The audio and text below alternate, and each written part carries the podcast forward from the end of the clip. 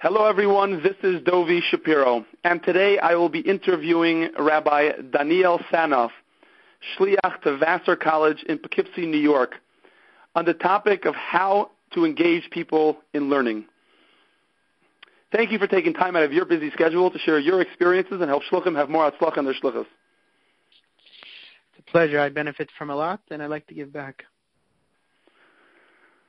Thank you. So before we begin, I would like to thank our sponsors, Swassman Jewelers, The Smetana Group, Gift Card Zen, and Jumpsuit Commerce. Thank you for making the podcast available to all shluchim. So let's get right to it. This is a great topic. So many times as shluchim, we approach balabatim and we want to learn with them one-on-one, and uh, we know the importance of learning with people and how Torah takes someone to the next level and really makes the biggest change in someone's life. But if we don't have the right oisias, it could be a real challenge. And sometimes they don't even know what we're talking about. We could tell them, you know, we want to learn with them, and they don't know what that means. And I know this is something, um, Daniel, that you've thought about a lot, and you've really put a lot of effort into this, and came up with, a, with some great strategies of how to engage people. So I want to begin with just asking you, when did you realize that this is a problem, that you weren't communicating um, properly with people? How did that happen? I guess it really hit me when I started with a professor when I was our first year he came over to my house and we spoke for two hours, a beautiful conversation.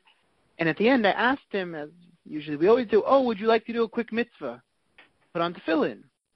And this professor got very awkward and sort of shrugged it off. And I right away quickly transitioned the conversation and fine. So I thought in my mind that, you know, he had maybe um, some hang up or not interested in tefillin.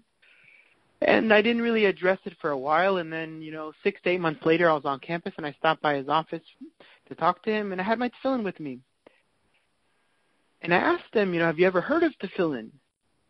And he told me no, he'd never heard of tefillin before. And I took them out and I explained what what's in them, why do we do it, what's the meaning of it. And I asked him cautiously, would you like to put on? And he said, of course, I'd love to. And it was a very touching moment for him, and he really felt inspired by it.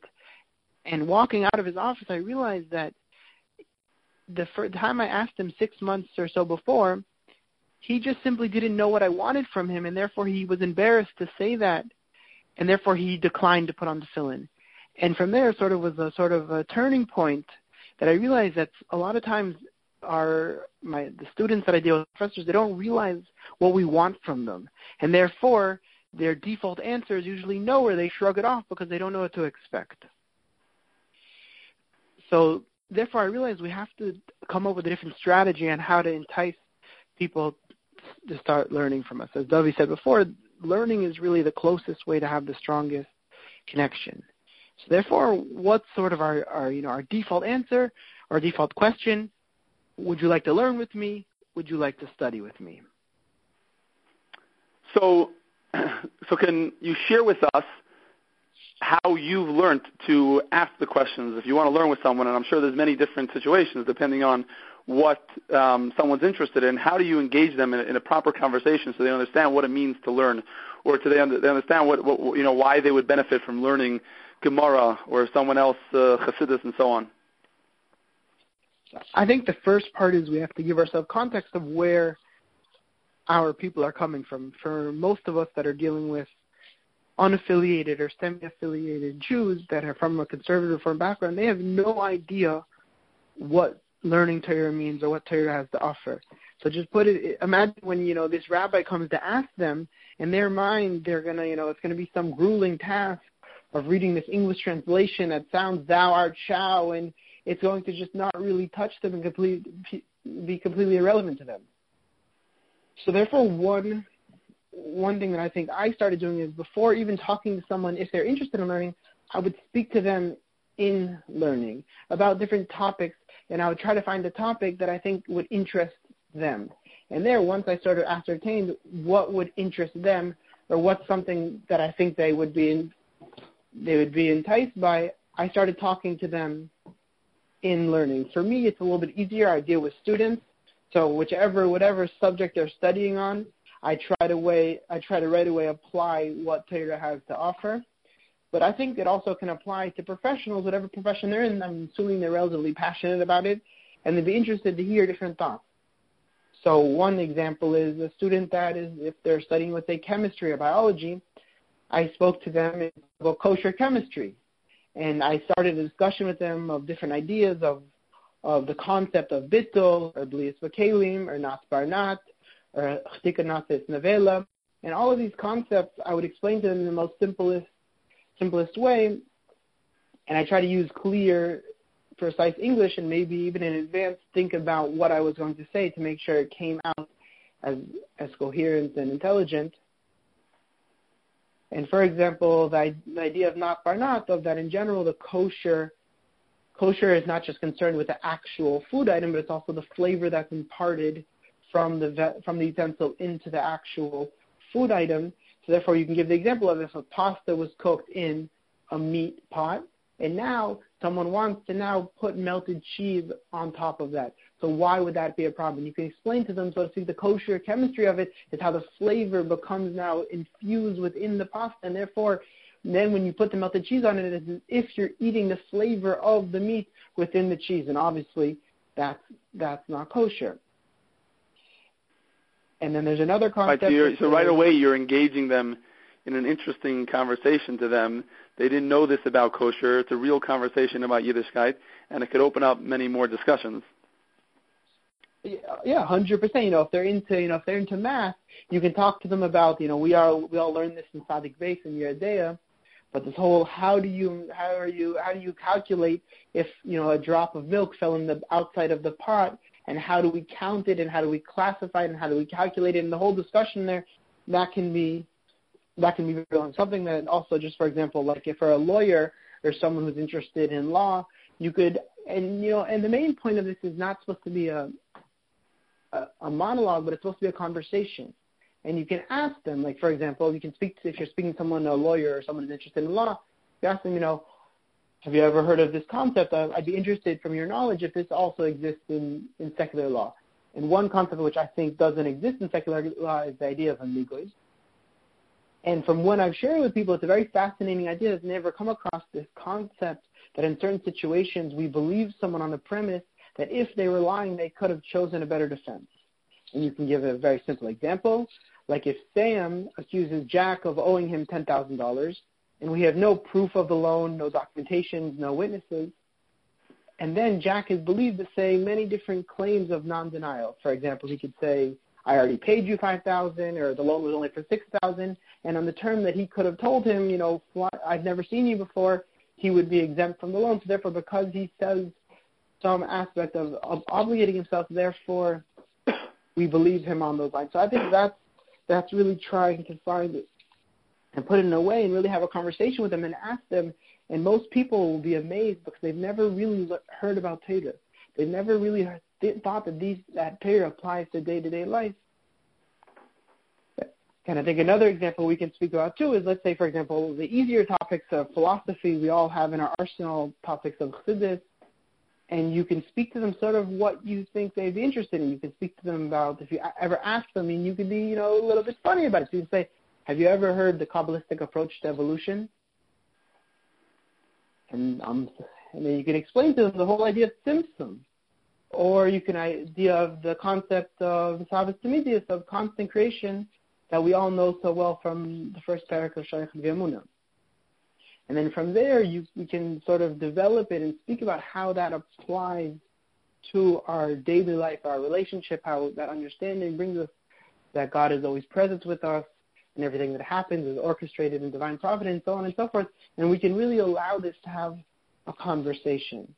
And I think that's the main point is to have this idea flow into a conversation and ask and ask about this and ask about that, and that really allows us to engage them and get them interested in learning Torah. And then from there, it's a very easy transition because once you've been, once you've touched someone and they see, wow, you know, this is fascinating. I've never heard about this. I didn't know Torah had this offer.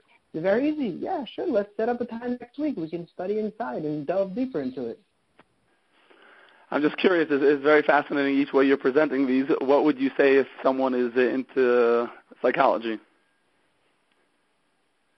Psychology, what just hit me now, but I thought about it, and obviously there's many different levels of psychology, but the concept that Spartan the teva of anushi is, or the, let me speak in English, that the natural human intellect only wants what's good for itself, what it's for its own benefit. And therefore, in order for a Jewish person to get beyond that, uh, the soul has to come and impact the decision in order to have a true altruistic action or be truly altruistic. And you know, these are sort of just that just came off the tip of my tongue that and you sort of, you know, we have all of these ideas and we just sort of sometimes have to think about a little bit how to put them into English and explain them in the concept of day to day life. Well, beautiful. Um, you know what's interesting? What's interesting is also is that this could be applied to many different areas. I'm thinking about even JLI. You know, it's shluchim. Um, you know, so many teach JLI, and you know we, we have a course coming up, and you're not sure how to. You know, you're telling people it's going to be a great course. It's going to be a wonderful course. You should come. You should sign up. But more powerful, and I've heard this from many shluchim, is that when you've studied, let's say even the first class, right? And the first class talks about a really interesting subject, if you're actually familiar with it, then you could talk about that. You could talk about it on Shabbos. You could talk about it um, with people individually and bring up a discussion about it and say, by the way, we're going to be, this is what this course is talking about. Um, and I find it every time that I'm, I myself don't know how to be excited about an upcoming JLI course because I don't know what it's talking about. But when I'm in the course and I'm teaching it, and I'm like, wow, this is a, this is actually fascinating. So I think it's it's with everyone. People don't know what to expect. So it's uh, this is a very practical way of how to engage someone. Let's what would be the, follow up be? Let's say okay, you had a great discussion. How do you now um, then set up, you know, you know, actually get them to commit to, to learning with you, actually sitting down and learning. Well, how do you explain that? How do you how do you speak about that? And I guess that's really for your field. It matters how often you see them. It might you might need one or two or three of these conversations before the person's really so to speak, hooked. It could be after one conversation. And I think the main point is to make that transition from them from them they have this they've been impressed, they're fascinated by the ideas you just shared with them, and then translate that into well that's based on on Torah study. That's based on the wisdom that exists within the Torah. And and then together we can sit down and we can work on this. We can learn more about it. We can continue our discussion based on the text-based learning that we'll do. Uh, another question that I have is, what if you don't know what a person is interested? Okay, I mean you're on um, a college campus, so it's a little easier in the sense of you know what someone's studying. But let's just say, uh, um, you know, someone in your community who you don't know exactly what they're interested in. Maybe they're involved in business, but they could have so many interests. How do you how do you figure out what they may be interested in? You know, what Yiddishkeit has to offer. And the most simple answer is is ask them. Is ask them, and you know when you're having a ca- casual conversation with them, engage them. You know, ask, you know, John, like, have you? What are you interested about Judaism? You know, Judaism has so many different aspects. It's really a holistic approach to life, and you know, there's so many different parts. There's the legal aspect, there's the spiritual aspect, there's the ethical, moral aspect. So you know, like, have you ever thought about what what you're interested, what interests you about Judaism? Because to be honest, if he's talking to the rabbi, something must be interesting to him about in Judaism. So you just have to, and you can even set the framework for him of telling him different layers of what Torah has to offer, and then sort of letting him now think, well, I never thought about that. You know, I'm really interested in ethics. What does Torah have to say about ethics? You can continue into Pirkei Avos, and I think that's you know we also have to you know not be afraid to ask uh, to ask in a friendly way, an open-ended question to get them thinking, to get them talking. Okay, great. So do you have any last thoughts that you would like to share with Shluchim related to this topic? I think it also a lot applies on when we meet people and when we first start a relationship with a lot of times that a lot of times we, we, we when we present ourselves, you know, as the saying is, you have a second chance for everything except the first impression, and our first knee-jerk reaction is, "Oh, I run a Chabad house," or "I'm the I'm the director of the Chabad house." But if someone doesn't know what a Chabad house is or what you do, it's sort of we have to have clear, simple ICs to explain. So sometimes if we were just to say, I'm a director of a nonprofit whose mission is Jewish outreach. And when we say those 10 or 10 words, everyone understands right away what we are. we we run a nonprofit that works with, that does Jewish outreach. And I think a lot of times we have to sometimes think about what people what people know and what people understand, and then from there we can know how to engage them, and that's a whole other discussion. But really, just trying to be clear and try to put ourselves in their shoes in order to understand how to best engage them. Okay, because because you brought that up, I I just love to hear what you have to say about um, how do you how do you uh, inf- um, how do you educate people about how your organization is funded? I think it's so, so many times we, we, we avoid discussing it um, because we don't have the right ICS. And I think that it's that with every person that we meet at some point, not necessarily right away, but at some point, we have that opportunity to educate them. Um, and we you could go so many years without really educating someone. Um, how, how would you bring that up? Like, what's what's a, a simple way of explaining to people how Chabad is funded? And I think it's it's a, it's a vital point because most people are under the assumption that we're funded directly through headquarters, and therefore their involvement is really irrelevant to our success. And obviously, that's the exact opposite of what we're trying to trying to get at. So I think something that is very clear is you can, and this is what I do a lot of times is, is I ask them like, would you like to hear a little bit? I'd like to share with you a little bit about how our organization runs, how our organization operates. Is that okay? And I think that's a certain skill that I've learned recently that has been very effective is trying to open up a conversation in a very soft, gentle way, but at the same time asserting yourself. And people respect that, and they say, "Oh, sure, I'd love to hear about you know how you operate, Rabbi." And then right away that opens up the door.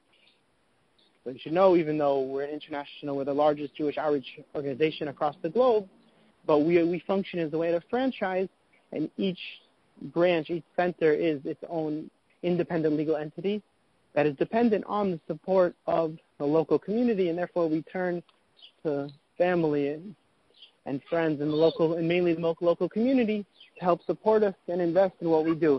As this is a communal organization that's funded and run by the community. Wow. Okay, great. No, I'm happy I asked that question. It's because I think it's a, I think it's a great one. Um, I think it's in general. It's it's a way of it's a way of being where you're engaging someone. You're not just speaking to them. You're not just you know not saying something out of fear because you're not sure if they're open to hearing it. You're you're asking them. Like in this in this situation, you're asking them um, would they like to learn how your operation how your organization operates. Um, and then once they answer, then you have you have a way in to talk about it um, and uh, and share with them. And it's the same thing with learning. You don't just ask someone to learn. You you you open up a discussion with them, and that and the discussion leads to many other places. Um, but being aware who's in front of you, who you're working with, and so on, to know what they would be interested in. Thank you, Rabbi Daniel Sanoff, for sharing with Shluchim about your Hatzlacha and unique approach to engaging people in learning. We really appreciate your time. Thank you very much for hosting me, and my email will be listed if anyone wants to reach out to me and share and brainstorm different ideas. I'm more than happy to be part of it. This is Dovi Shapiro, and if you have an idea for an upcoming podcast, please share with me a shliach who has success in a specific area, and that may just be the next podcast. I hope you have an amazing week in your shlichus.